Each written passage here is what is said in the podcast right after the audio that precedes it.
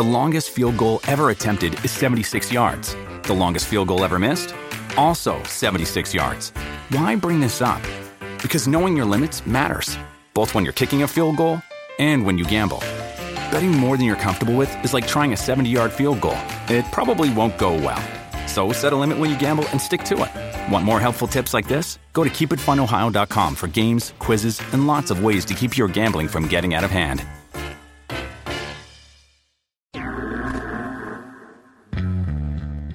Welcome to Hail Varsity Radio, the voice of Husker Nation. Insight, opinion, expertise, with the biggest and best names talking Nebraska across the state. Join the show on Twitter at Hail Varsity and at Schmitz underscore radio. Call in at 402-466-ESPN or 1-800-825-5865. Here's Chris Schmitz.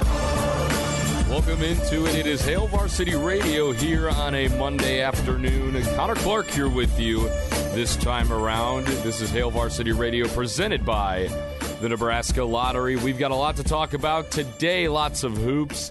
It's the first Monday after the first weekend of the March Madness tournament. How's your bracket looking? Because I'm sure it is far from perfect, just like mine, so you're not alone. Lots of wrong picks, lots of upsets, lots of madness in the month of March, and it's been proven to continue uh, this tournament as well. Big news of the day for the Cornhuskers. We'll lead off with that. But before we get into any of that, my name is Connor Clark. You can reach me on Twitter at C underscore Clark underscore 27. You can tweet at me, uh, send messages if you'd like during and throughout the show to voice your opinion. Chris, he's out in Arizona right now, and to say I'm jealous is probably accurate because it's very nice there's been a threat of rain here in Lincoln for the past couple of hours. We saw some sunlight, which was nice, but then it went right back to being cloudy. It felt like Arizona yesterday in Lincoln, I will say, as I made the trip back into Lincoln from the hometown of Chicago. It raised about 30 degrees from when I left my hometown and then came back into Lincoln. I looked at my car thermometer, it was like 83. It was like, I didn't know I went to school in a tropical climate, but here we are at the state capital of Nebraska, and it feels great. So I'm not complaining whatsoever. So let's get in to this edition of Hail Varsity Radio. Big news of the day Nebraska Cornhusker star Bryce McGowens. He declared for the 2022 NBA draft earlier today via Twitter, Instagram, and other social medias with the following statement. It was the greatest honor of my career thus far to play for the University of Nebraska and to suit up as a Cornhusker this past season. Thank you to Coach Hoiberg and the entire coaching staff for leading us both on and off the court all season. To my teammates, who are my brothers, thank you for pushing me to be the best player I can be every day. I'm grateful I got to play alongside my brother Trey, and it's something I will always cherish. Husker Nation, you are the best fan base a player could hope for. Thank you for cheering us on every single game. To my family and friends, your support is not something I take for granted, and I would not be in this position without each and every one of you. I'm excited and ready for my journey ahead. This past year has put me in the best position possible to chase my lifelong goal of being in the league. It's a dream come true to finally be able to announce that I will be entering the 2022 draft. Bryce McGowens winning eight Freshman of the Week awards in the Big Ten this past season, averaged just over 16 points per game. Really the best offensive threat for the Nebraska Cornhuskers this past season. Now, obviously, not the season that Bryce envisioned having with Nebraska, finishing at a something to shake your head off. Head at is 10 and 23 record. Obviously, not great, but Bryce had a phenomenal season, and Husker Nation and the rest of us wish him the best going forward in the 2022 NBA draft. According to ESPN.com, their latest mock draft has him going to the Oklahoma City Thunder at pick number 30, so just squeezing in that first round. A lot lower than we've seen in previous mock drafts here this year, but uh, things change obviously as the tournament progresses as well. Other players' draft stocks may go up as Nebraska's season has been done.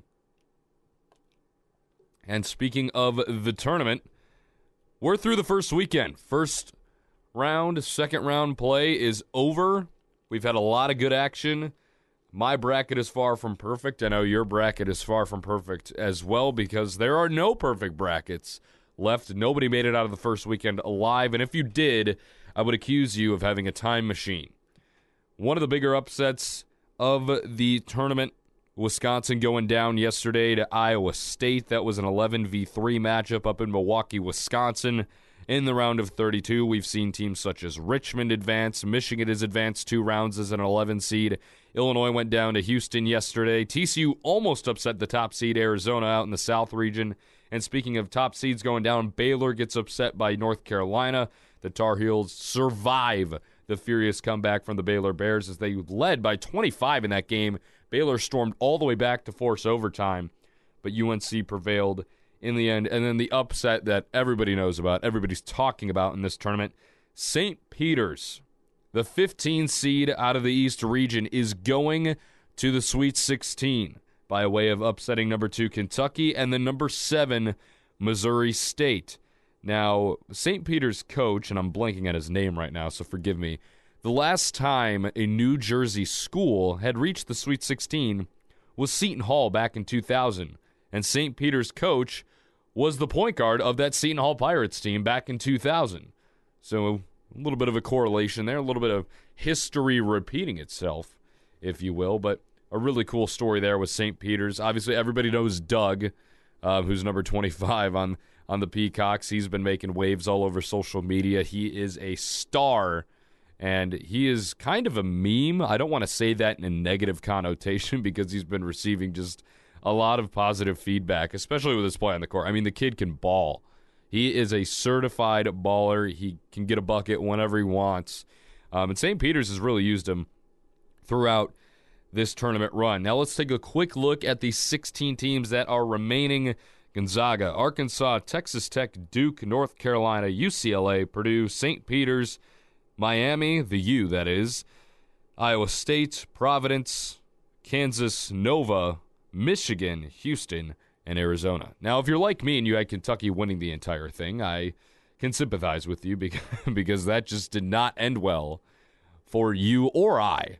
And if you're in a bracket pool, which I am in many bracket pools, you probably find yourself towards the bottom of the standings, depending on what else you picked. Luckily for myself, a lot of my picks have just been wrong for one game.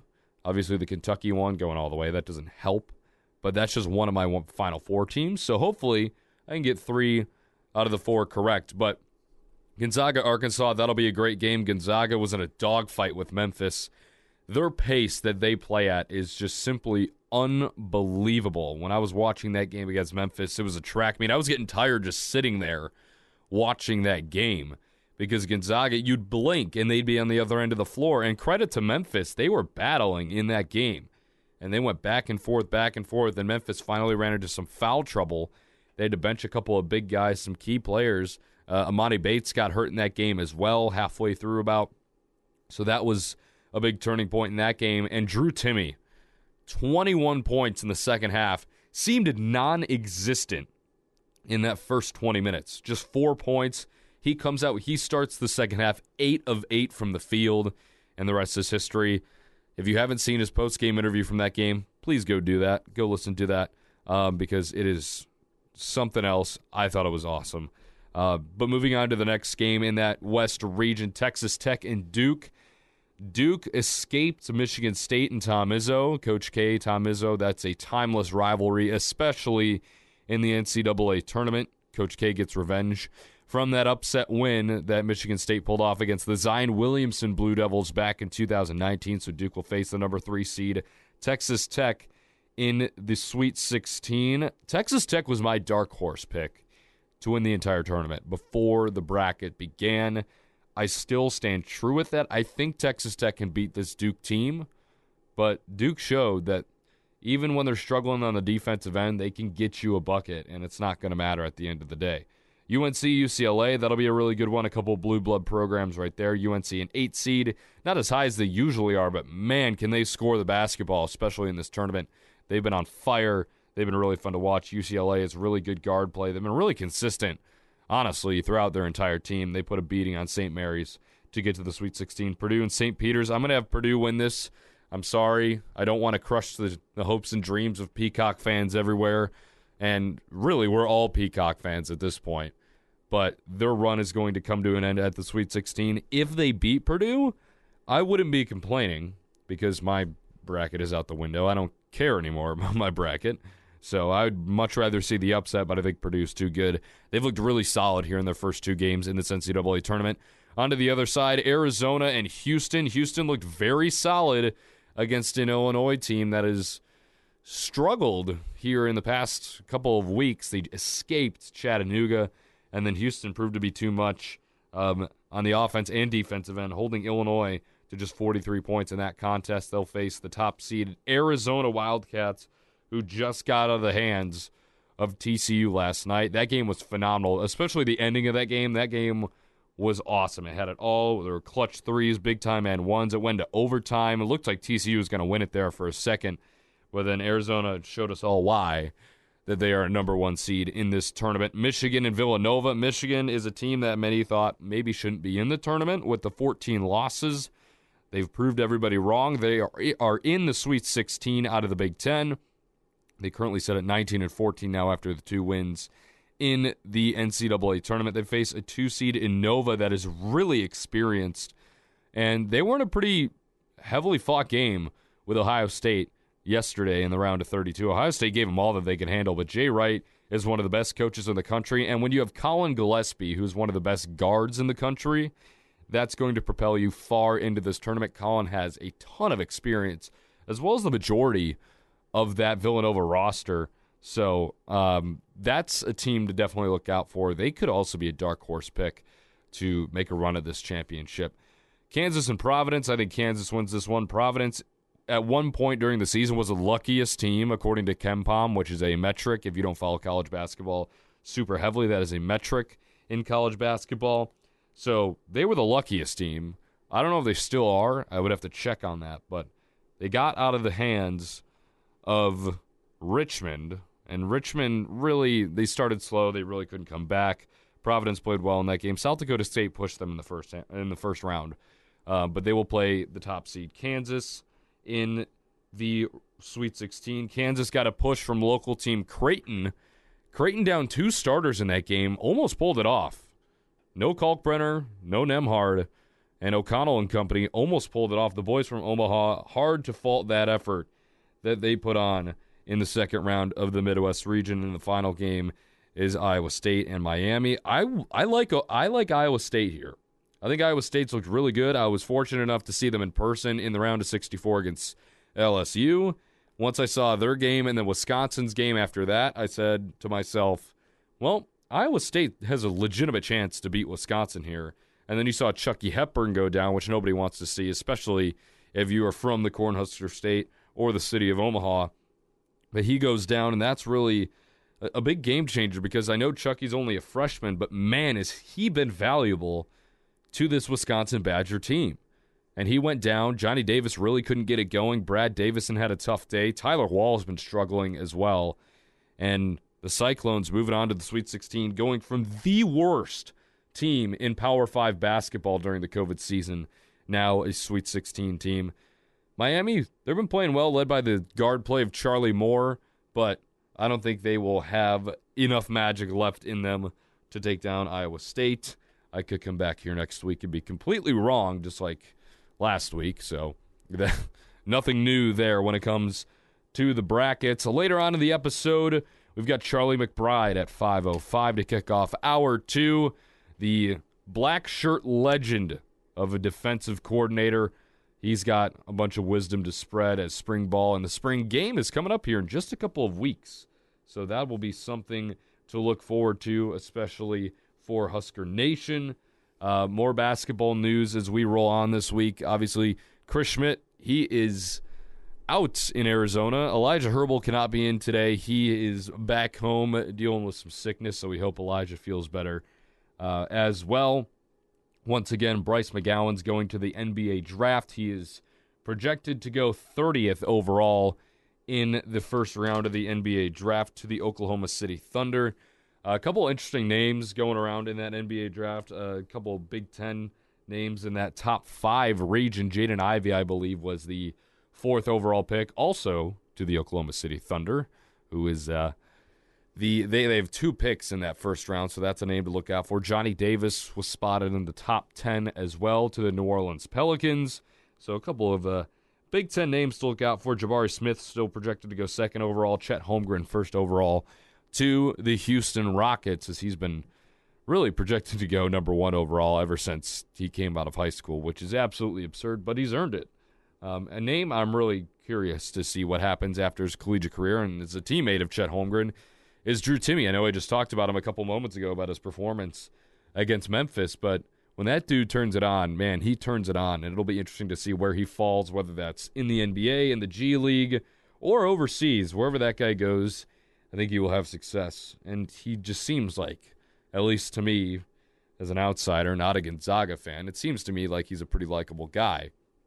So that's something that's going for the Gonzaga Bulldogs as well. Andrew Timme as an individual. Once again, Charlie McBride coming up at 5.05. Connor Clark here with you, taking you through the ride of Hail Varsity Radio. We'll have some rewind segments as well. Jeremiah Sirles will be coming up in hour two as well. The former Husker offensive lineman. He's made a couple of stops in the NFL, including Buffalo and the Vikings, as many as you want.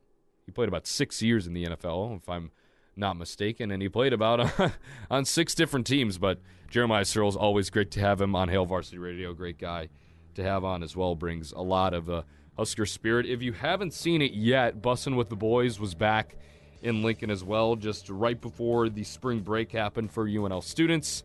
Uh, and now Nebraska Michigan has been dubbed the Bussin' Bowl, the battle for the bus between Nebraska and Michigan. We'll step aside for just a moment. This is Hail Varsity Radio presented by the Nebraska Lottery. Hello, listener. Hey, it's Chris Schmidt with Hail Varsity Radio, and I wanted to let you know about a special deal just for listeners of the Hail Varsity Radio Show podcast. We're offering $10 off the annual subscription price of $29.99. That means that you, for less than $20, can get everything we do 10 issues of our monthly magazine, our annual football yearbook, and all the premium content we produce at HailVarsity.com. Just go to HailVarsity.com backslash subscribe and enter in the promo code GBR for $10 off a full year of Hail Varsity. That's hailvarsity.com backslash subscribe, promo code GBR. And we're back. Fellas, think we could listen to the radio listen? On Hail Varsity Radio, presented by the Nebraska Lottery. Yes! That's awesome!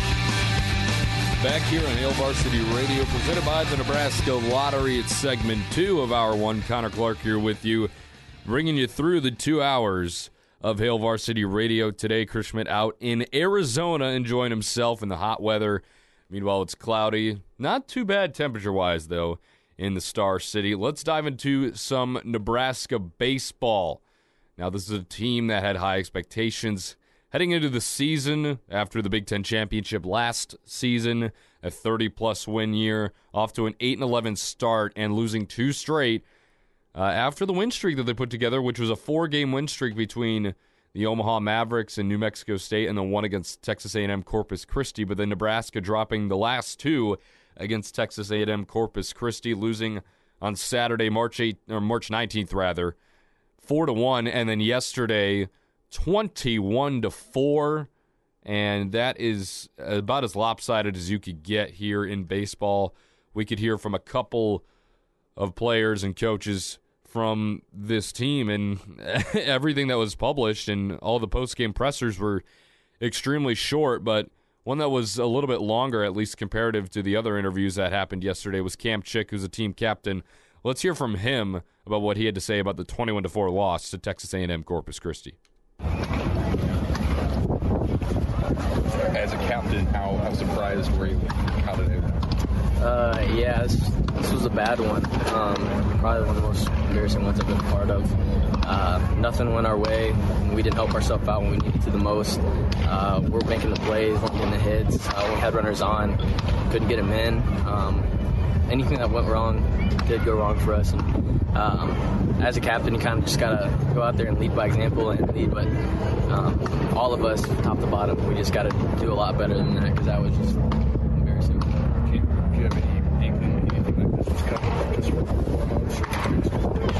Not at all. I mean, we've been at the top of our game for the last week. Um, everything's clicking. We're playing as a team.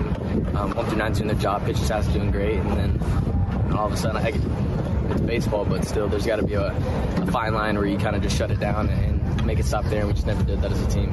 Was this a carryover from yesterday in any way? Do you think? Uh, I don't think so. I mean, we came back out, you know, mad because you never want to lose on your home turf. Um, and then just like today's championship Sunday, you want to go win a series and you know get that first one of the year, but just came out, and you know we came out with a lot of intent and energy in the pregame, but just came out flat during the game. Kind of reset things? I guess maybe a midweek, but a big play starts. And what's the approach you guys over the next few days? Uh, yeah, it's definitely a gut check. Um, comes down from the top down with the captains. You know, we, we gotta look at ourselves and realize what we're doing right and wrong. And, you know, be able to carry that over to the other team and uh, help these young guys out because you know we need every single person in the dugout, just making sure everyone's ready. Um, and starts fresh. Good thing about baseball, we got another game. We got 35 more games, so one game isn't going to define us, but. Um, it's a hard one to swallow. Was this a, an attitude thing, an approach thing? Uh, I don't know. When it goes this this forward, what do you kind of contribute? Everything. Uh, attitude for sure. We weren't tough at all. We weren't willing to do what do we need to do in the box. Two strikes. weren't fighting very well. Um, we able a couple balls up, but a couple's not going to get done. You got to put the ball in play consistently. And when we get runners on, we got able to move up. And then defensively, we got to be able to, you know, if we make an error, stop there. Don't make another one. But just didn't do that today. That's Cam Chick after the 21 to 4 loss that the Huskers suffered on Sunday to Texas A&M Corpus Christi. His post-game presser was about two and a half minutes. Coach Bolt, on the other hand, didn't really want to sit too long and talk about this one. Was not not a very happy manager after the 21 to 4 loss. Let's hear from head coach Will Bolt. Where do you even begin? Yeah, it was. Uh, we got dominated in every area today. Did you see this coming? No. No. What, I mean, what, what was even your message to the guys? How do you kind of reset yeah, with big ten plays? It's all mindset. That's all it is. I mean, we were chasing nine runs before the game even started. Obviously, McCarville was on short rest. We were short on the pen today, but it's, it comes down to mindset and, and finding a way to, to move the line offensively. Was that carried over from yesterday? Apparently, yeah the Carvel and was basically just give us what you can give us? Or? Yeah, I mean, we, you know, Shay gave us a great start on short rest yesterday, and uh, McCarville obviously, you know, wasn't fooling anybody from the get go. And after a great outing earlier this week, they were all over him, and we just didn't really have anybody. You know, we knew we were stretched thin, so we just couldn't go to the pen super early today, or we're going to run out of pitchers. So, kind of credit to, to Corpus Christi, I mean, they, they dominated us in every area. In your career, is there? Can you think of any comparable no, moment to never. this? Nope you shook up the lineup quite a bit today too. I mean, was that just giving guys different opportunities? yeah, you've seen us play infield defense this entire year. We're trying to find some guys that want to play certain positions, and you know, yeah, just trying to find the right combination. What's the, I guess, what's the response for this team? Is it to give them some time? Is it to kick their butts in practice? What? We're going to hold each other to the highest standard possible. So that, that's what we'll always do, no matter whether we got an eight game winning streak, we lose by one, doesn't matter. So there's Coach Will Bolt after the 21 4 loss to Texas A&M Corpus Christi.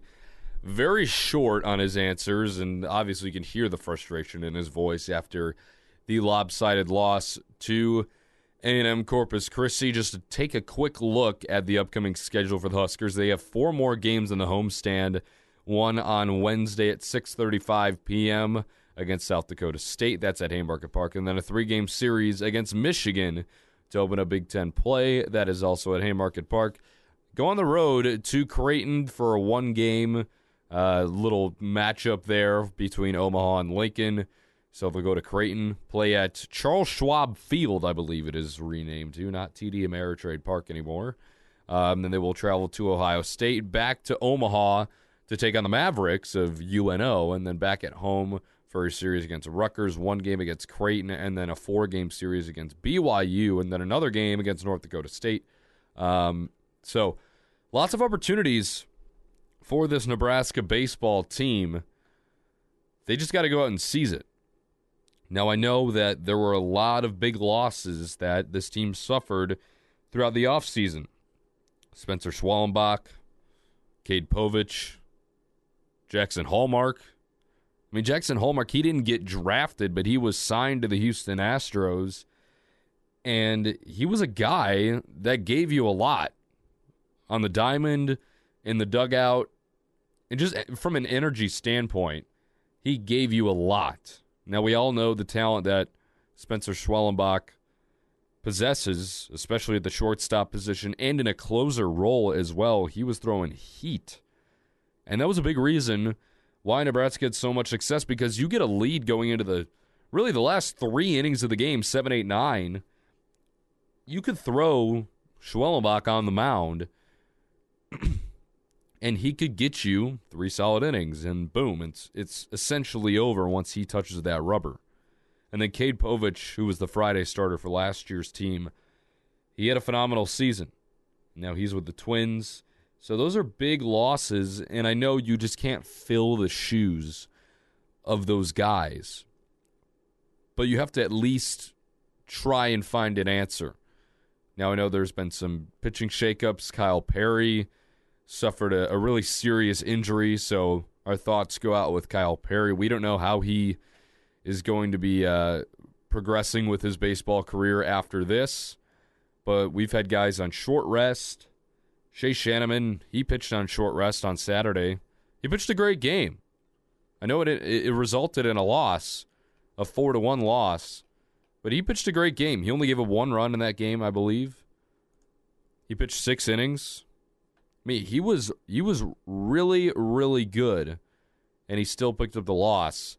He's one and three on the year now. But that that is a bright spot. He pitched six six and two thirds, only gave up three hits, two runs, only one of them was earned, five strikeouts to three walks. That's a good outing. And if you can get more of that out of guys consistently, and imagine if Shay Schanaman has a full cycle of rests there, you I don't want to say you win that game because you only scored one run, but your chances certainly increase when it comes to winning that game against Texas A&M Corpus Christi. Now this game on Wednesday against South Dakota State, it's a big one. How are you going to respond from a 21 to 4 loss on your home turf? I think that is a big a big turning point for this team and a big focus point. Because you never want to you never want to lose on your home turf. Because a it's your home turf. It's it's kind of a pride thing as well. I mean if you're playing for the nebraska cornhuskers you play at haymarket park which is one of the nicer division one facilities in america you you want to defend your home field now the jackrabbits come in at 6 and 12 they just split a four game series with Northwestern State. And I know that name sounds familiar because Nebraska has played Northwestern State already this year. Now, they did sweep them in the two games that they did play. But Northwestern State put up 16 runs in one of their wins. They put up nine in a loss because the Jackrabbits put up 13. So we know the Jackrabbits can score. This is a game you have to have. And I know you heard Cam Chick say it in his post game presser. There's 35 remaining. One game is going to define them, which is very true. A 21 to 4 loss is not going to define the defending Big Ten champions. But this is a game that you have to win. How do you respond? It's on your home turf. It's against a team you should beat.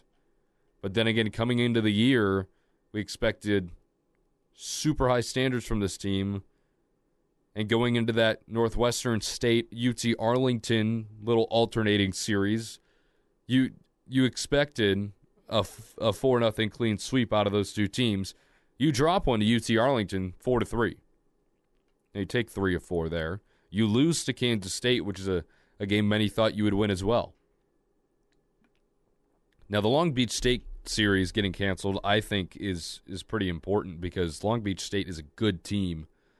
And that would have been a really good test for this Husker team, but Sam Houston and TCU obviously gave Nebraska all that they could handle. But once again, big game against South Dakota State coming up on Wednesday and then a three game series to open a Big Ten play against a Michigan at Haymarket Park. Michigan was a team that was highly touted last year. Everybody thought that they were going to win the Big Ten title as well. Nebraska obviously proving everybody wrong in that realm.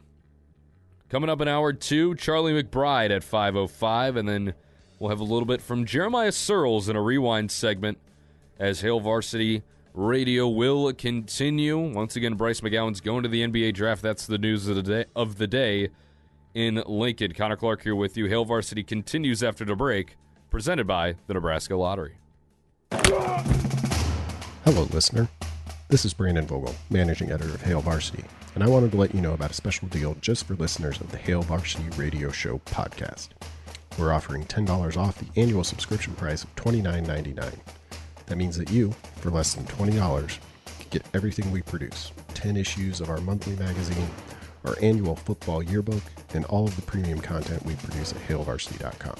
Just go to hailvarsity.com slash subscribe and enter the promo code GBR for $10 off a full year of Hail Varsity. That's hailvarsity.com slash subscribe, promo code GBR. And now. And now, back to Hail Varsity Radio.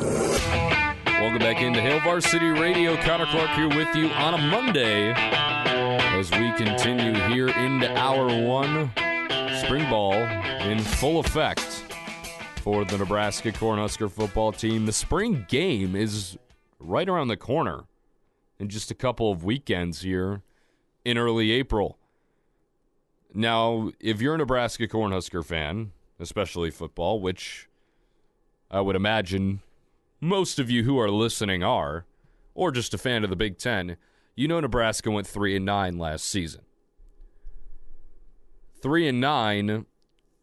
If you look at the record on paper, by a lot of people, it can be taken with a grain of salt because of how close this Nebraska team was. We saw lots of flashes out of guys who are either transferred or in the NFL draft now, but there were flashes from guys who are still on the team. You talk about the Garrett Nelsons. You talk about the secondary. Myles Farmer, he's going to get a big shot this year. Luke Reimer.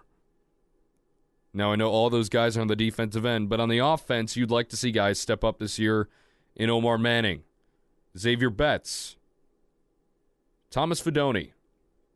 We didn't get to see any of him last year due to an injury and a red shirt then. I mean, we I guess we saw a little bit of him because the red shirt rule is you get to play in four games and you're able to keep your red shirt. But how will this team and Scott Frost with his new offensive staff get it rolling this year? Because this is a high stakes year. We said about this last year that this was going to be a high stakes year, as in 2021, for Scott Frost. Didn't start the way you wanted it to with a loss to Illinois. You bounce back with two straight wins on the road against non conference opponents, and then you just decimate Northwestern after losing to Oklahoma, of course. And it's just a matter of a couple plays each game that have kept you out of the driver's seat, really, in in the winning column at least. Now, a lot of people say, well, Nebraska Nebraska cleans up their issues, they win the Big Ten West. I'm not going to go that far because winning the Big Ten West is harder than it looks.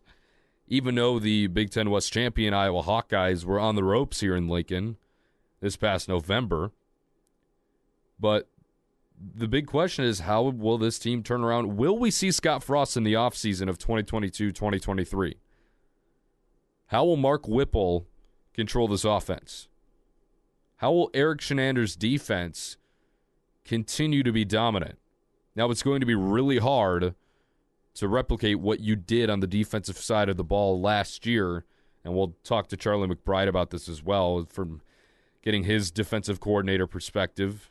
I mean, he coached a lot of good teams. And if you're a Husker fan, you know that he coached a lot of good teams from 1990 or 1977 rather to 1999 A couple of national ch- titles in there as well. But what's Casey Thompson going to look like? That's my question. And when do you decide when to name your starting quarterback? Because we saw Adrian Martinez for four years. He showed us a lot, positively and negatively. Key mistakes down the stretch of a game. Big plays at the start of a game, i.e., Northwestern this last year. Some big time throws. You look at Oklahoma. You look at Northwestern. You look at Iowa, or not Iowa, Purdue. There are a lot of good things that Adrian Martinez showed you, but at the end of the day, it wasn't enough to get it done because it was all in between the 20s. As an offense, you got to score the ball. And if your special teams wasn't playing well, which it wasn't last year, if you're Nebraska, you got to punch the ball in the end zone. And that's something this team has had a lot of trouble with. Now, I know we saw it in spurts. They put up 29 against Michigan. They put up 50 plus against Northwestern, which was not really expected. They gave himself a fighting chance out in East Lansing. They gave himself a fighting chance at home against Ohio State, but it just wasn't enough offensively. Your defense gave you the opportunity to win these games, and your offense wasn't enough. So, how is Casey Thompson going to flip that? We saw a lot of good things that I've heard from Texas last year. A little bit of struggling, and I've talked about this before, but there are a couple of things that remind me of this 2021 Nebraska team that he did at Texas last year. They went on a six game losing streak in the Big 12 conference. And Casey didn't necessarily play all too well, according to the stat sheet. In a couple of those games, he threw six touchdowns on Kansas, but you should be throwing six touchdowns on Kansas. He threw six touchdowns against Oklahoma, who will be visiting Lincoln in September. That's one matchup that I'm really looking forward to. Can Casey replicate that performance against an Oklahoma team who will be down to their standards after losing Lincoln Riley, Caleb Williams, Spencer Rattler, their tight end. So, how's that going to happen? How much is Whipple going to change the offense? Will Rahmir Johnson will he emerge himself as the clear number one? Now, honestly, the problem that Nebraska has in the locker in the, in the running back room, I should say, not the locker room, in the running back room, is really a good problem to have because you have four guys that can carry the rock effectively. Rahmir Johnson being the best out of those four guys from what we've seen. I mean, we've seen good things out of Jack Yant as well. Sevion Morrison, Markese Stepp. Markese Stepp is a guy that I would like to see carry the ball a little bit more this year. Now he he's had his injury problems, but he's a really talented back. I'd like to see him get the ball more this year. But this is the year that Rahmir Johnson becomes that 1,000 yard rusher that Nebraska is so desperately seeking. You need a 1,000 yard guy on the ground in the Big Ten if you want to be successful, in my opinion. And everybody knows the Big Ten is a ground and pound physical league. You can't do the air raid, it's not going to work. And I'm not saying you totally abandoned the pass because Mark Whipple had a really good offense at Pitt. Now Kenny Pickett obviously is is a really good talent. Not every school has that. But what you saw him do with Pitt, he can bring some of that fast-paced ACC Pittsburgh offense over to the Big 10 and combine it with that slower ground and pound, hard-nosed, physical we're going to meet you right at the line of scrimmage football. And a combination of that, that effective throwing the ball and running the ball can be really, really dangerous for the rest of the Big Ten to look out for, quite frankly. Again, you look at the Iowa game, that's a, that's a game you're up because a lot of these games that Nebraska played in last year and they lost by a score, they were coming from behind. Iowa, you were up. And I know that's a game that all of the state of Nebraska would love to have, especially after the struggles year after year against the Hawkeyes. But that's a game that you should have. I wonder how much of a competition there's going to be in the quarterback room. Logan Smothers, Chubba Purdy. How much of a shot are they going to get over the offseason? What are they going to look like in the spring game? Those are all questions that I have, and I know I threw a lot of questions at you if you're listening, but Hopefully, a lot of those will get answered with Charlie McBride coming up at 5:05 to kick off hour number two. We'll wind down hour one in just a second. This is Hail Varsity Radio presented by the Nebraska Lottery. And now, And now, back to Hail Varsity Radio. Welcome back to Hail Varsity Radio, winding down hour one here on a Monday afternoon. Connor Clark here with you. You can tweet at me, send me a message if you like this show, if you want to chip in on some sort of topic, at C underscore Clark underscore 27. Chris Schmidt out of the office. He's out in Arizona. Elijah Herbal back at home. A little sick, but we hope he feels better soon enough as Elijah Herbal you know him and you love him, as he's done a great job here at ESPN Lincoln as well. But today will be the first time and probably the only time I'll I will be running the ship here today on Hail Varsity Radio. But I'm glad you're here along for the ride, as we've had a lot to talk about here today. We still got another hour left ahead of us. Once again, Charlie McBride coming up to kick off hour two. Jeremiah Sirles to follow him, a rewind segment with the former Husker offensive lineman. A couple things I'm curious to ask Charlie McBride is what kind of mindset do you have going into the spring game? Because it's not it's you're not close to the season. I mean, it's only April when the spring game will happen. And there's still a lot that you got to figure out. But what's that mindset going in? What kind of mindset do the coaches need to have? What things do they need to have figured out, if any, going into this spring game? Another thing I want to ask him about is, well, when a, when should a starting quarterback be decided? Whether that's Casey Thompson, which it most likely will be, Chubba Purdy, Logan Smothers. When will that be decided? Heinrich Haarberg. How much of a shot will he get? Because that dude can throw the ball far. He's got a cannon attached to his body. And then, really, can the black shirts replace, and I say replace very lightly, with their losses on the defensive side of the ball? How are they going to deal with that? Will that make that much of a difference? Will it make a huge difference? How will this team respond to losing guys such as JoJo Domann, Cam Taylor Britt?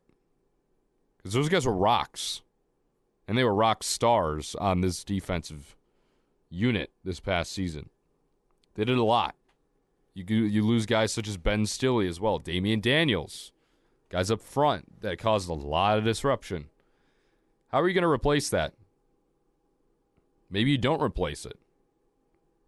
Maybe your defense declines a little bit, but your offense goes up a little bit, which I think is is the main concern. You have to score the ball inside of the 20-yard line. The red zone, which is it's ironically named because it's the red zone. It's the sea of red, but it seems like the Huskers are allergic to scoring in the red zone. It's the red zone. You think a team with the color red, that's nicknamed the Big Red, should live in the red zone, right? But lots of changes coming to this Nebraska Huskers football team. Once again, they kick off their season in Ireland on August 28th against the Northwestern Wildcats. A, I don't know if I want to call it a rivalry, but I'll call it it for the sake of the show right now. A rivalry renewed across the pond. Those games are usually pretty close. This past year was an exception. I've never really seen a Nebraska Northwestern game be that lopsided. I thought that was a game that Nebraska was really going to have to look out for because here come the Cats, the Cardiac Cats, but they didn't prove to be too much of a challenge for Coach Frost and the Nebraska Cornhuskers. We'll head to a break here in just a second. Charlie McBride at 5.05. Jeremiah Sirles at 5.25 to kick off hour number two. And then I'll be back to wrap up the episode with more Husker and tournament news. We really appreciate you listening here on a Monday afternoon. This is Hail Varsity, presented by the Nebraska Lottery.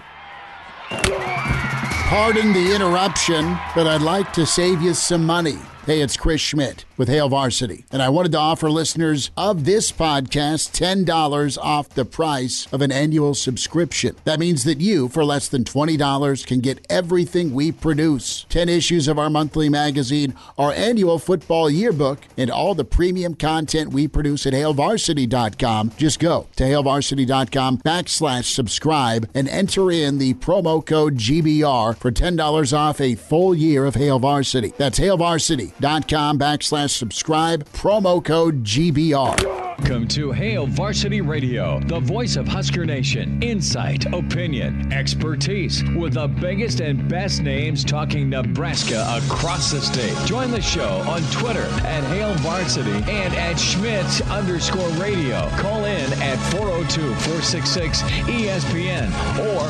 1-800-825-5865. Here's Chris Schmitz.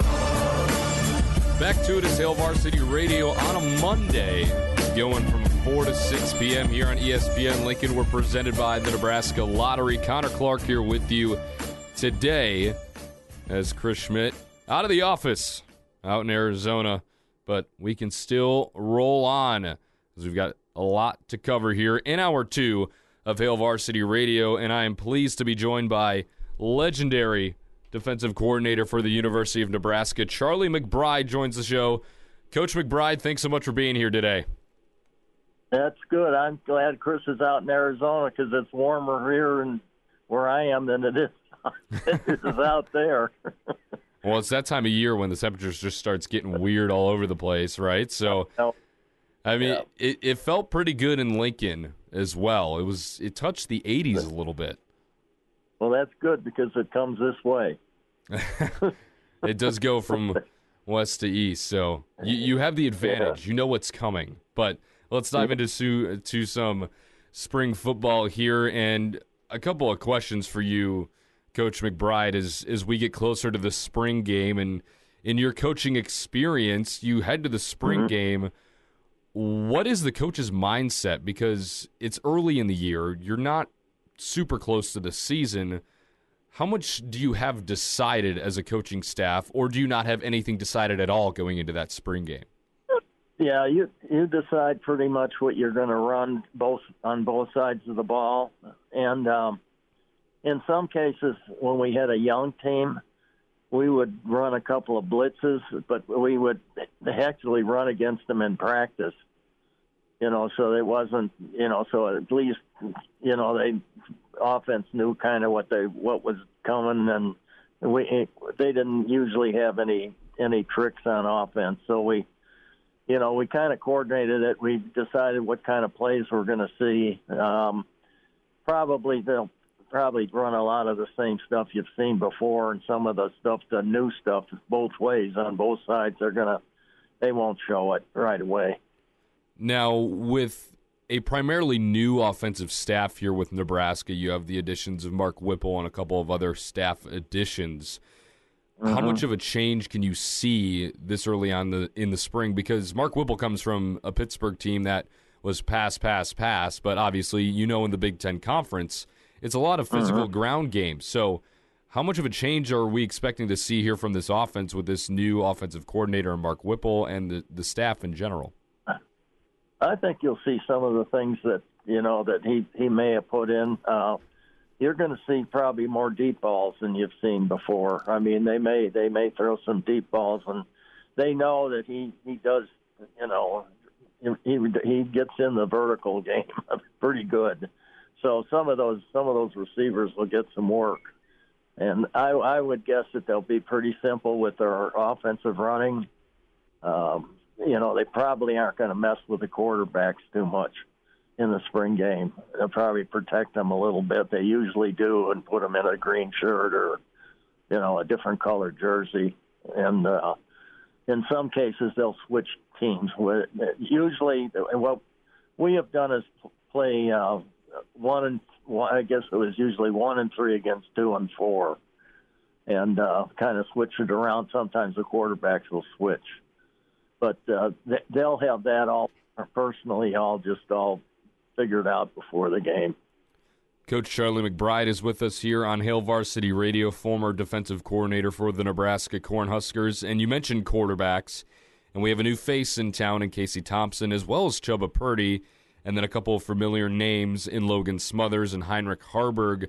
How much of a competition do you expect to see here? Because Casey comes in as really the clear favorite to get that starting job, but how much of a chance of your Scott Frost do you want to give Chubba Purdy and Logan Smothers?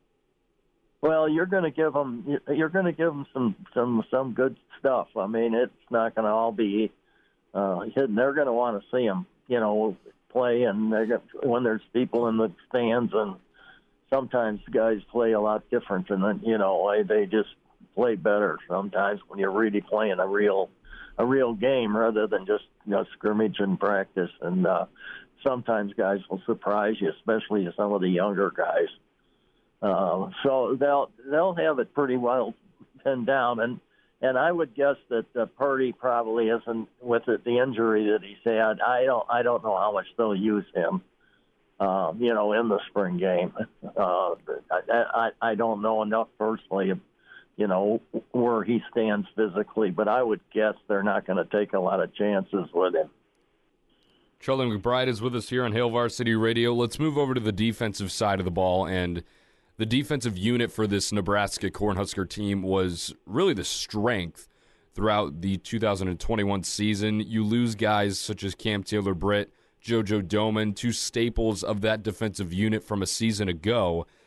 How do you go about, if you're Erik Chinander, the defensive coordinator now, trying to quote unquote fill the shoes? Because those are big shoes to fill, and the performance that the defense was playing at was a really high level, and it's hard to match that in back to back seasons. Well, they set a standard, and those guys that are coming up know what the standard is, and then and they they'll they'll be they'll play well.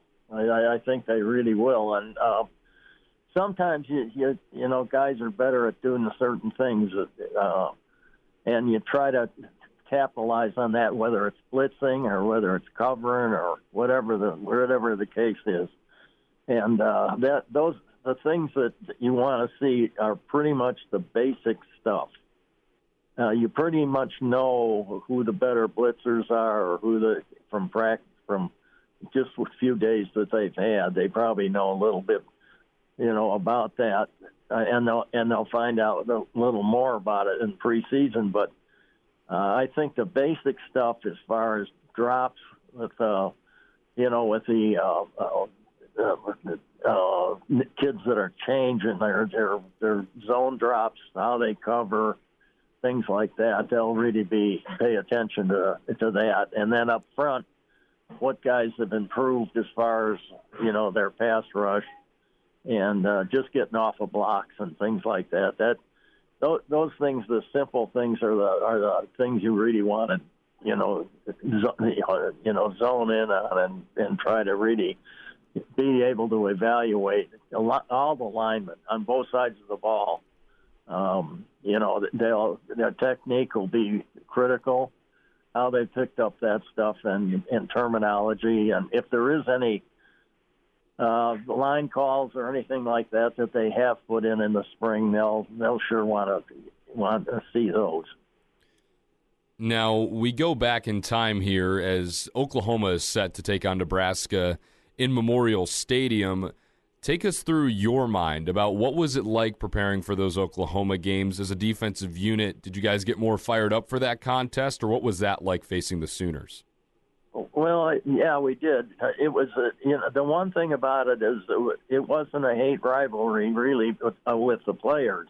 I don't know how the fans were, but it was a respectful rivalry. We knew we, we were going to get be in a, a, a game against a great team and they did the same thing, I think, in most cases. But uh, you know, getting ready for the game, I don't think there were a whole lot of secrets being run. The thing we did, we're we're not able to do is usually we're not able to, uh, you know, to be able to have a quarterback like they had usually with running the football uh, on our scout team.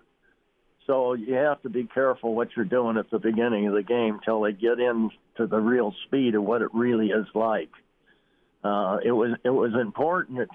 One of our things that we did is on Wednesdays we had a we had a, a kind of a scrimmage uh, we, where we protected the players. We didn't throw at anybody. We didn't cut any blockers. We didn't throw anybody on the ground. We just wrapped them up, you know, full speed. I mean, it was it was a full speed scrimmage, but we did that to get some game speed during the week. And uh, those are the things with our quarterbacks, especially because they were so good at running options, uh, and they had great speed. I mean, um, you know, Charles Thompson was maybe the best quarterback we, as far as quickness and speed and stuff that uh, they, you know, that that we played against in Oklahoma. I think a lot of people don't realize that, but he was he was tough duty. I mean, he could really go, and and those are the things you can't cover in practice. So you got to be careful at the beginning of the game. You know what what you're doing, and the players have to really really concentrate, especially on the edges uh, you know, where they're coming outside with the option and and things like that, because they're going to have to sometimes play a block in front of the quarterback. And so those are the things you kind of work on in practice. Charlie McBride is with us here on Hail Varsity Radio. And as Scott Frost goes into his fifth season as the head coach of the Nebraska Cornhuskers here in 2022, we described last year as the same as this year. It's really a make or break deal for Scott. And He's coming back. He's kind of the long lost son, obviously, as you know, winning a couple of national championships. And what is this year going to mean for Scott ultimately to keep his job around? Because standards in Lincoln have been high for as long as anybody can remember. If he doesn't meet those standards, it's not going to end greatly for Scott Frost. So, would you agree with the statement that this is really the make or break year for Scott Frost? Well, I think with him too, it's a make or break year. I mean, it isn't only with the fans and everything. I think he realizes that, and he's taken a big step by, you know, changing a lot of things. And uh, but most most most schools will will do some of that. Uh, I know when I was coaching, it was uh, the assistants were the first guys to go if things weren't going too good, and it basically saved the head coach's job a little bit, but uh, he hired some very good people. I mean, and now he's, you know, he's got uh, uh, a special teams coach and and Bill Busch, and I have I'm familiar with Bill because he was a graduate assistant for us when I was there, and he's a heck of a football coach, and he's been around and he knows a lot of he's picked up a lot of things where he's been, so he'll be a real plus uh, to the staff, and I I think that uh, you know you'll see a better special teams group out there uh, than you have. But uh, it, you know, the whole the whole thing has to fit, and it seems to me, from what I can just read and and hear from people, that the coaches are getting along well, and uh, you know, it's they're really working together good, and that's really important because. Uh, learning each other and what each other likes in games and so forth is is really important, and a lot of it starts in meetings. You know what? You, you know, some guys favor certain things. Well, you just learn about, you know, in your mind, and you know that's where I depended a lot on our guys. The guys in the press box are so important. It's unbelievable. I mean, uh, uh, they see the game better. Uh, we had each each each coach on the team our, on our defense staff was responsible for an area, and you figure, well, Tony Samuels coached the outside guy, so he was responsible for the outside plays. And George Darlington was our secondary coach. He was responsible for the the half, and and I think well Craig or Steele or whoever the linebacker coach was, and myself were the inside guys, kind of. And so you had you know guys that really knew that part of the game. They studied all of it, but they they you know, so during the game, uh, Tony Samuels would, you know, yell down if I'm running a front or something. He might say, "Run a, this inline stunt with it that will, you know, he thinks it'll work." So I'd put that in there, uh, you know, and add it into what we what we've uh, what we've been doing.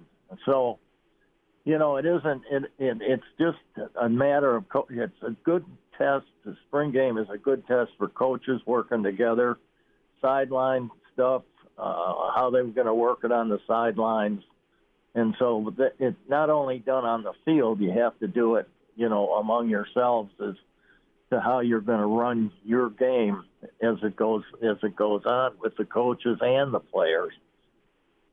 Charlie McBride is with us here on Hail Varsity Radio. And Coach McBride, you mentioned special teams. How important is that phase of the game to you? And how much of an effect could it have on this Nebraska team heading into 2022? About a minute and a half here.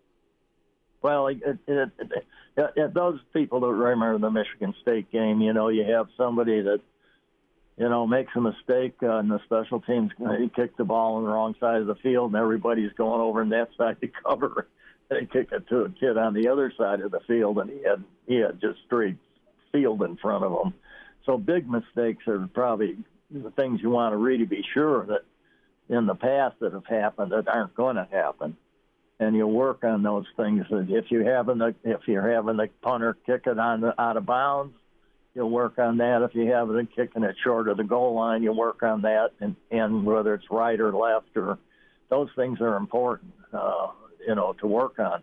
And Bill is very very familiar with a lot of that stuff, and uh, you know, and he's a pretty demanding coach, so. I would I would think that the special teams are you know they're there's they're the same part of of the game is offense and defense, and people just don't want to realize that, but because it's not as run as much. But it's important that on that you know during the game for your conviction set it up. Well, that's Coach Charlie McBride with us. Charlie, thanks so much for joining us here today. Okay. Great insight as always, and we hope to talk to you soon. Enjoy the warm weather. I will. Okay. Thank you for having me. Thank you. That's Coach Charlie McBride there on Hail Varsity Radio. Lots of great stuff from him as we roll on in hour two. Jeremiah Sirles is up next here on Hail Varsity Radio, presented by the Nebraska Lottery. Pardon the interruption, but I'd like to save you some money. I'm Brandon Vogel, managing editor of Hail Varsity, and I wanted to offer listeners of this podcast $10 off the price of an annual subscription. That means that you, for less than $20, can get everything we produce 10 issues of our monthly magazine, our annual football yearbook, and all premium content we produce at hailvarsity.com. Just go to hailvarsity.com slash subscribe and enter the promo code GBR for $10 off a full year of Hail Varsity. That's hailvarsity.com slash subscribe, promo code GBR. And we're back Fellas, you think we could listen to the radio listen? on Hail Varsity Radio, presented by the Nebraska Lottery. Yes! That's awesome! Welcome to Hail Varsity Radio, the voice of Husker Nation. Insight, opinion, expertise, with the biggest and best names talking Nebraska across the state. Join the show on Twitter at Hail Varsity and at Schmidt underscore radio. Call in at 402-466-ESPN or 1-800-825-5865. Here's Chris Schmidt. Welcome to it. It's hour two, Hail Varsity Radio on the road here at PBA Boys State Basketball Semis tonight as Millard North, top ranked, uh, seeking back to back championships. Uh, Gretna in their way. Tip off at 6 right here on ESPN Lincoln with Coach Jeff Smith and myself, Elijah Herbal, standing by. We uh, are going to run down uh, Coach Tim Berida here towards the end of the show from Lincoln Southwest. The girls playing for another title and uh, also hear from Gary Barnett, our favorite sideline man and uh, longtime NFLer and Husker Jeremiah Sirles with us at Sirles71 underscore a, underscore HSKR. Sirles, I'm on a Red Bull and about seven Mountain Dews. How are you? I'm doing well, my friend. I just got back from Wisconsin's Pro Day yesterday and get to hang out for about a week here before I head up to Minneapolis for the Gopher Pro Day next week. So lay this out for me, man. Who you who you supporting? Who you checking out? I know Nebraska's pro days around the corner. We'll get to Austin Allen's combine. I know you were up in Indy as well, but tell us a little bit about uh, your uh, your roadie uh, from Minnesota and, and your roadie you just got back from from Mantown. Yeah, so uh, I have two clients up there that played for the Badgers last year. Josh Seltzner, their left guard, first team All Big Ten, and then their fullback, John Chenal, brother of the crazy linebacker Leo Chenal. Um, uh, so those two guys had their pro days yesterday. We met with uh, Herbig, the outside linebacker for them that'll be coming out next year. Um, a chance to get after him, really good player, and so got a left tackle up from uh, Minnesota. I got a left uh, tackle out of Fargo. Austin Allen, obviously out of Nebraska here, and then we got a long snapper out of uh, South Dakota State and a center out of Utah State. So I'm doing the circuit this week, this month, um, hitting all those pro days, making sure I'm there supporting my guys, anything they need, and then getting jump on recruiting for next year. Jeremiah Sirles with us, Hail Varsity Radio. So Sirles, when it when when push comes to shove and you got to take care of some folks, what do you do for dinner? I ask this because there's a Twitter revolt towards your your, your friend Will Compton and where he took Taylor for, for breakfast today in Lincoln. Yeah, I mean, I mean, my if I'm in Lincoln, there's there's only a couple spots you can go for breakfast. I mean, number one is Virginia's Cafe over there right next to the old radio station. Yes. Like that's a that's a that's just an oldie but a goodie. And then number two, you got to go to I would say probably Green Gateau. I think those two those two spots in Lincoln for breakfast slash brunch, um, they're very different. one is apple, one is oranges, but they're both very good. Um, I'll go there, but if we're going out to dinner for sure, I'm definitely we're hitting up some type of steakhouse or what we did when I took all of my offensive linemen out is we went to a Brazilian steakhouse, a little bit more bang for my buck. They don't make any money off of our group. Okay, there you go. But when you took your guys out from Wisconsin, do you set a limit or do you just let them get after it? That's why. That's why I try and go to like the Fogo de Chãos or the, the Rodizio grills or whatever it is. Where they just keep bringing around meat until you don't want it anymore. One price. It's like a, it's like a higher class buffet. That's pretty good. Searle's doing the math on that. Uh, okay, I want to talk uh, spring football. I know you've been away, but they're going to be a hitting and popping pads tomorrow. Uh, and good for you if you're going uh, as a former player. I'm interested on, on the offensive line. Coach Frost has said a couple of things, and he made a change on the offensive line. We're big Greg Austin guys, but I think Raiola can can do some nice things. And I wanted your take on on the line specifically, the fact that they're firing off the football now, and that's something that he, that he's wanted. I'm paraphrasing what Scott said in his presser this week. What did you witness? What did you see from the O line last year? And was was physicality an issue with them? You know, I don't think it was necessarily an issue. I think that physicality across the whole in college football with the RPO system has taken a step back. Um, when you're talking about, hey, you can't be downfield, or hey, on the backside of this run play slash pass play, you got to maybe protect a little bit too. So it takes the stinger away uh, for some guys, and you're seeing it with teams like Oklahoma. You're seeing it with teams like uh, Texas, right? I mean, I think that from what I've been hearing is we're getting away from that and a little bit more down to the downhill vertical run game, which is you got to fire off the ball. You have to dead the downs, move the downs into the backers, and you know, I'm hearing good things out of that. And so it's really, I'm sure the last few weeks of practice, or a few weeks of practice where you're running around out there in your underwear is great. But once you put the pads on tomorrow, you start seeing kind of who goes away and who starts rising to the top and who can actually be contributors and pretenders here as pads get put on and who can actually do what's necessary to move a grown man from point A to point B against his will. Sirles, uh, well put with moving away from the RPO, more under center. You can you can still spread out. You can still be tempo. Uh, what do you think of the quarterback situation Nebraska has? No, I'm really excited to watch both these young quarterbacks come in. Or I guess they're just they're kids. Um, and, and Casey Thompson and Chubba Purdy, you know, I think competition is great. I think that everything I've been reading and hearing from Casey Thompson is just how much of a good leader and how much he's really kind of taken that charge on, put it on his own shoulders. And, you know, that's something that leadership is earned, not given. And so I think he's been earning it through his summer workouts. And I heard nothing but glowing things about him. And I've heard the same thing about Chubba. Um, you know, I think both these guys are going to get fair shakes. And as always, you kind of set the groundwork for the fall camp during spring ball. And then, you know, obviously you compete for your starting job in, in fall camp. But if you have yourself a good spring, you earn more reps in camp. And, you know, it's just going to kind of be who's the hot hand come September and who can lead this team to win. But I think we have good options there, and I'm excited to watch these guys both start growing. Jeremiah Sirles with us, a few minutes here. Hail Varsity Radio back from his uh, Madison tour, and uh, we'll be headed to Minneapolis. And Sirles, folks, if, if they don't know, I'm sure they can check out your Twitter, but. Uh, just to kind of reset uh, what what you're doing now. Obviously, the broadcasting thing, yes, but uh, what got you kind of cranked into agency work? Because you're doing a great job with all the kids you're representing.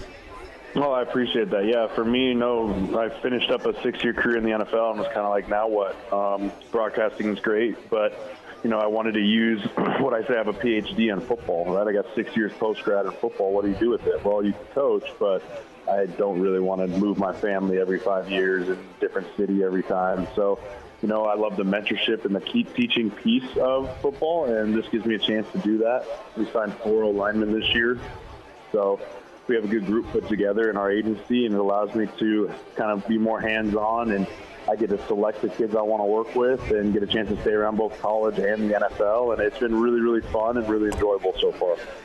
What stuck out about Austin Allen? Obviously, he's a Husker, but uh, uh, a tight end. And uh, talk to me about Austin and what you think of Indy for him? Yeah, so I mean, Austin. I mean, obviously, I've watched every snap of Austin Allen film for the last four years, and I was blown away that by he didn't have a ton of like guys coming after him um, when we were, we recruiting him. And I was like, man, we're going to steal one here, boys. And we've just been super thankful that he chose to work with us. And, you know, it started with working to get him a PA invite, got him the NFL PA Bowl. He went there and absolutely had a great week, played himself into a combine invite, and he goes to the combine. And, yeah, won like fawns over the 40 times, and he had a good 40 time. It wasn't great. But you know what he was amazing at? His agility drills were incredible. Seven flat L drill, which ranked number one in all tight ends. He had a 4 1 2 pro agility, which ranked second in tight ends, and then his L drill actually held up to be number three overall between all tight ends and receivers. And so NFL teams that look at him and go, ah, 6'8", 250, 255 pounds, like can he bend, can he move? He answered a ton of those questions, those agility drills, and he had such great natural hands running through the gauntlet drills, and he just he, he really had a really solid showing, and I think he helped himself and he moved the needle right? And so all you need is one team to fall in love with him, or you need one team to get afraid that the teams drafting behind him are going to fall in love with him and take him. So, you know, I think that there's a lot of buzz um, leaving the combine for him, and excited to see what he can do at pro day here. Jeremiah Sirles with us here on Hail Varsity Radio. And Sirles, is there anything through the, the pre draft process, whether it be on-field drills at the combine, whether it be the, the, interviews. Is there anything that the average fan sitting at home watching these Huskers might not get to see, but actually weighs pretty heavily into an NFL team's decision? Just something that that the average fan might not think about.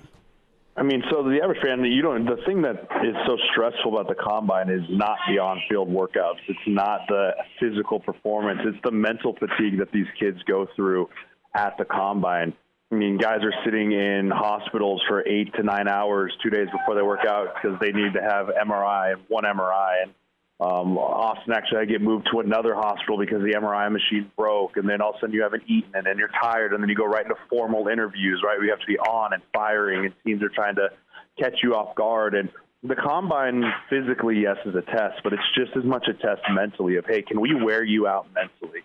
can we break you down and then have you still go perform at an extremely high level physically on the field? And you know, I think that that's a huge piece as to the evaluation for what these kids can do, and that's not something everyone gets to see uh, on the outside world, but it's definitely something that has internal discussions on the on the inside. Sirles, uh, a thought with what you can share uh, was there? You mentioned that Austin moved the needle with his performance. Was there a lot of reaction you got from from front offices in the NFL after what he did?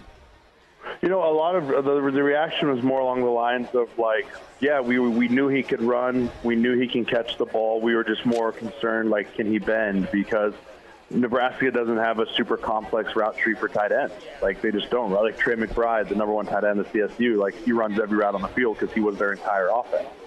So I mean, Austin Allen ran a lot of corners, he ran a lot of seams, and he kind of ran a lot of like just turnaround hitch routes. He wasn't able to put on his full range, and he went down and worked with Anquan Boldin down at XPE in Florida, and he really worked on his routes. And so for him, it was a lot of they knew what he could do, but there were some question marks of what can you do based off of just lack of film. And I think when you compare the film of what he's been able to show at Nebraska with the combine workout, I really think that's what moved the needle for him because it checked a lot of boxes that teams had questions on. Going to go to the NFL. Your take on Russell to Denver? Oh man, AFC West. I will be glued to the AFC West watching that, especially now with Khalil Mack getting traded to the Chargers. Right? I mean, this, that that mm-hmm. division is just loaded with. That's going to be some incredible games. But I mean, anytime you sign a, a quarterback the caliber of Russell Wilson, you put yourself in contention for the playoffs every year. If you're Seattle, do you draft? Do you work with Lock? Do you have any answer? I don't know. You you don't leave. You don't let Russell Wilson walk out the door unless you have a really serious plan for what you're about to do. So very curious to see what they do. Drew Lock is absolutely not the answer. He is horrendous. So I hope that they have some type of draft that they're looking at to trade up or see what's going to be there and whenever they pick because you got to do something quick here. But I also don't think we haven't seen the last of uh, um, franchise quarterbacks getting traded around the league. Like what you hear, high quality radio and podcast is part of what we do at Hail Varsity. Hey, it's Chris Schmidt with Hail Varsity Radio, and I wanted to offer listeners of the Hail Varsity Radio Show podcast $10 off the price of an annual subscription. That means that you, for less than $20, can get everything we produce 10 issues of our monthly magazine, our annual football yearbook, and all the premium content we produce at hailvarsity.com. Just go to hailvarsity.com backslash subscribe and enter in the promo code GBR for $10 off a full year of Hail Varsity. That's hailvarsity.com backslash subscribe, promo code GBR. And now. And now, back to Hail Varsity Radio. Sirles, uh, I don't want to jump ahead of you here, Schmitty, but I heard the Drew Lock slander there, and as a Broncos fan, I can't disagree. He's not up to snuff as an NFL quarterback, but could you see the Seahawks doing some sort of stopgap thing for a year with Drew Lock when you look at some of the quarterbacks coming down the pipe in, in college football with uh, Bryce Young, you got C.J. Stroud, just all this talent in quarterback, and then you look at the quarterbacks this year, and it doesn't seem up to snuff. Is that a, a strategy that an NFL team could actually pull off successfully to say, hey, we don't like the quarterbacks this year, but let's look a little bit down the road, or do you have to look at, at this current year? You know, that really depends on what they want to do with some of their free agents, right? I mean, you've got you got really good receivers in Lockett and Metcalf, and I mean, it's like, do we waste a year of these guys? That's a question you have to ask yourself as a front office guy: is are we willing to waste a year of these receivers where we might not be able to sign them back in free agency, or do we try and find a, a Ryan Fitzpatrick as a stopgap? Right? There's a lot better options out there than Drew Lock. I think that if that's the route they go, you'll see them sign a veteran like Tyrod Taylor or, you know, Taylor Heinicke or someone that's played some good football recently and can you think can go out there win you seven, eight games, and then you put some pieces around him, maybe your ten win team, right? I think I think Seattle's too good of a team right now to just like, hey, tank for whatever we're gonna do next year. They have too much talent around them. Wentz to Washington. Thumbs up on that. What's the what? What do you say about about Carson? I uh, I don't think he was awful in Indy, but wasn't as good as I guess he needed to be. He's the poor man's Philip Rivers. I mean, that's just what he is. I mean, I feel bad for him. He keeps keeps getting traded around like a leper, but you know, I think he's a solid he's a solid stopgap quarterback. He's never going to win you. He's not the Carson Wentz that took the Eagles to the playoffs before he got hurt you know, on that Super Bowl run year. He's just never really come back. But again, he, we talk about the stop gaps, right? I think that's a team that you look at and they felt like with the defense that they have, they're really close. And Carson could be a missing piece with that. And you want to go compete against Dallas every year in that division. Jimmy G, is he on his way out into San Francisco try and lure Brady for one more year out of retirement? No, you can't bring Brady in if you draft Trey Lance number three overall, right? I mean, I don't think so either. I'm just that's that's floating out there, Sirles. I know it is. I know it is. If you're if, I, if I'm John Lynch over at the 49ers, I'm going. You know what? We drafted this kid three overall. He had some decent showings last year. Like I think that you maybe keep Jimmy Jimmy through training camp, let those two battle it out, and then unless Jimmy has some crazy roster bonus or something, maybe you try and move him right before season. Sirles last thought here about 30 seconds. So, and with the last thought, I want to go back to the to the the combine. It didn't really fit with our earlier conversation, but I want to get your take on it. Jordan Davis from Georgia, 343 pounds, running 4.78. Would that strike fear into your heart as an offensive lineman? No, I'm glad I don't play in the league anymore and I don't have to block those animals. So yeah, I'm pretty happy. But he's an absolute freak show.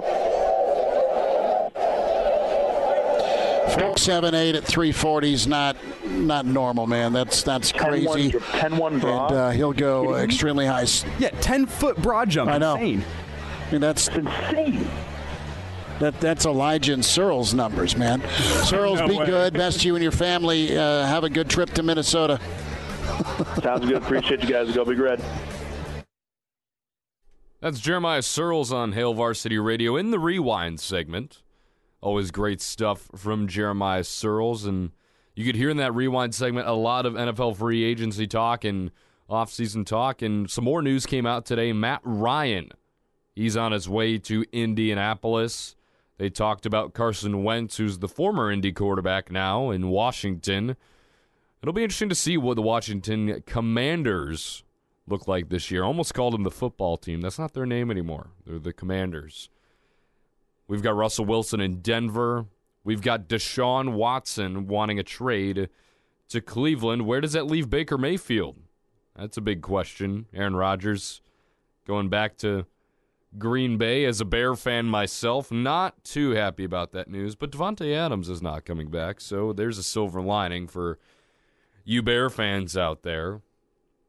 And then obviously really the I don't know if it's the biggest news, but it's the biggest news.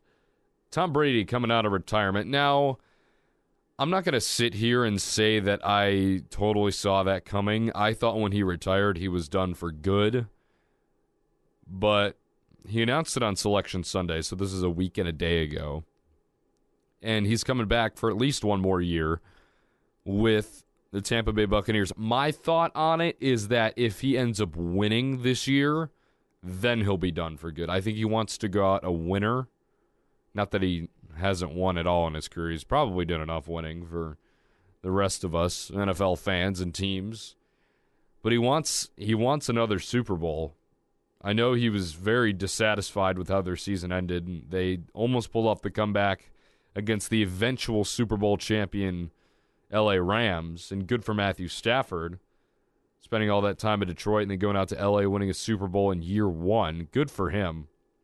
And speaking of the Rams, they just got Allen Robinson as well.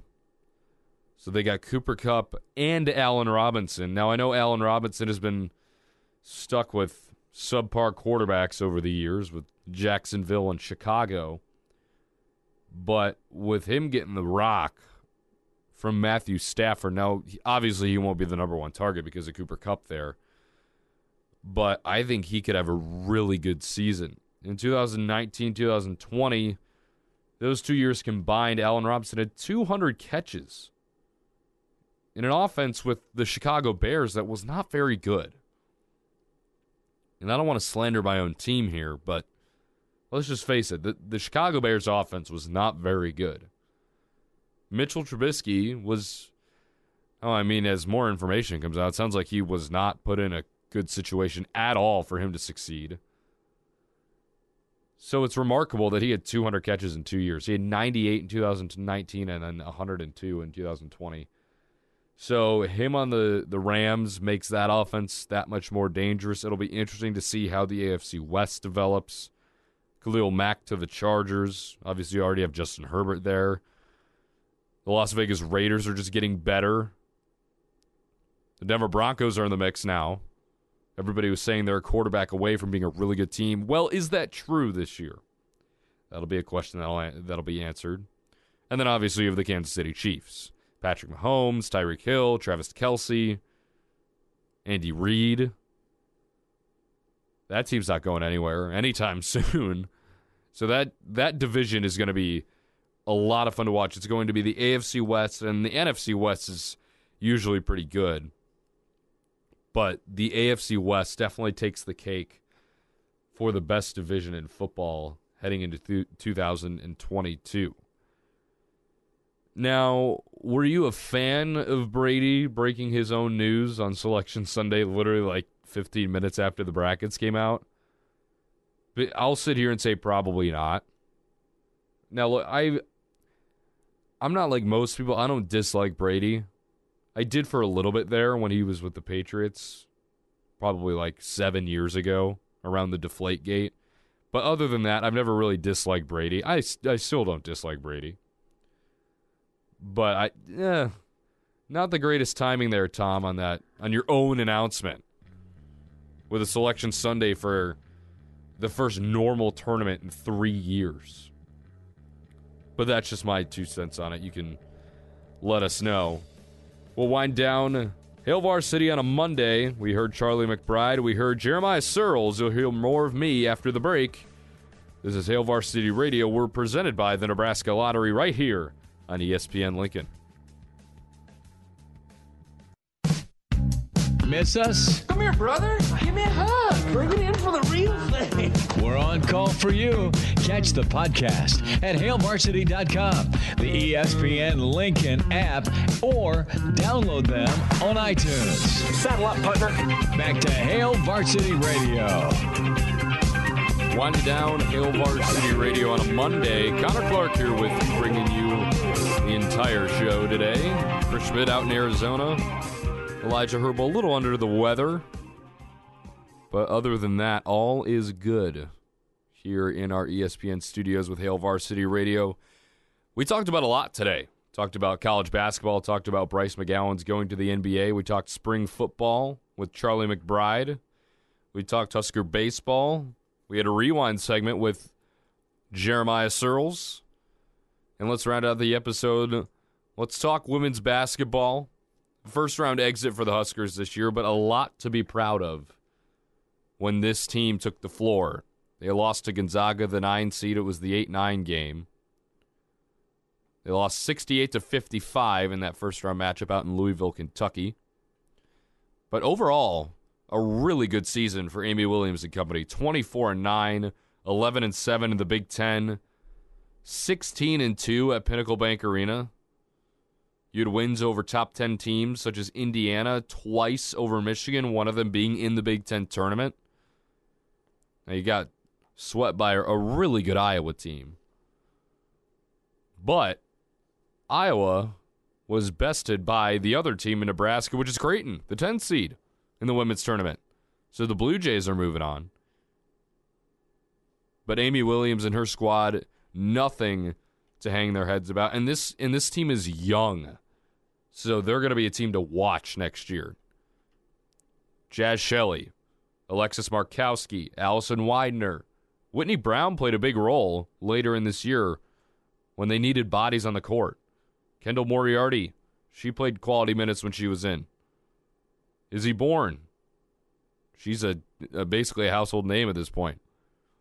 A big loss is going to be Sam Haiby. We'll see if she comes back with a COVID year. But there's a lot to like about this Nebraska Husker team. And I think they will be a really, really good force next year. And one to one to be reckoned with. That is for sure.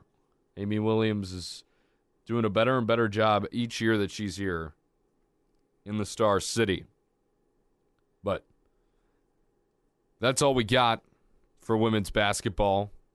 Once again, the spring game coming up here in just a couple of weeks. Husker baseball back in action on Wednesday. Husker softball back in action on Wednesday as well. Looking for win number five in a row as they play host to the 20 and 6 Stanford Cardinal. That game was moved from Tuesday afternoon to Wednesday due to potential rain in the forecast tomorrow here in Lincoln. But let's play two. Go see softball, and then once that's finished, because I believe softball starts at 5 or they moved it to 4 p.m. tomorrow, and then baseball starts at 6:35. So if you're looking for something to do tomorrow, there's two things right there after the workday or the school day or whatever day you may have. But there's something right there. Go support your Huskers as well. We really like to thank you tuning in to this edition of Hail Varsity Radio. My name's Connor Clark, bringing you from 4 to 6 p.m. We'll be back tomorrow hopefully with Elijah Herbal back in studio. Chris Schmidt will still be in Arizona, but bringing you all the action from Hail Varsity Radio. Once again, I'd like to thank you so much for tuning in. This is Hail Varsity Radio presented by the Nebraska Lottery. Have a great rest of your Monday evening. A Hurrdat Media Production.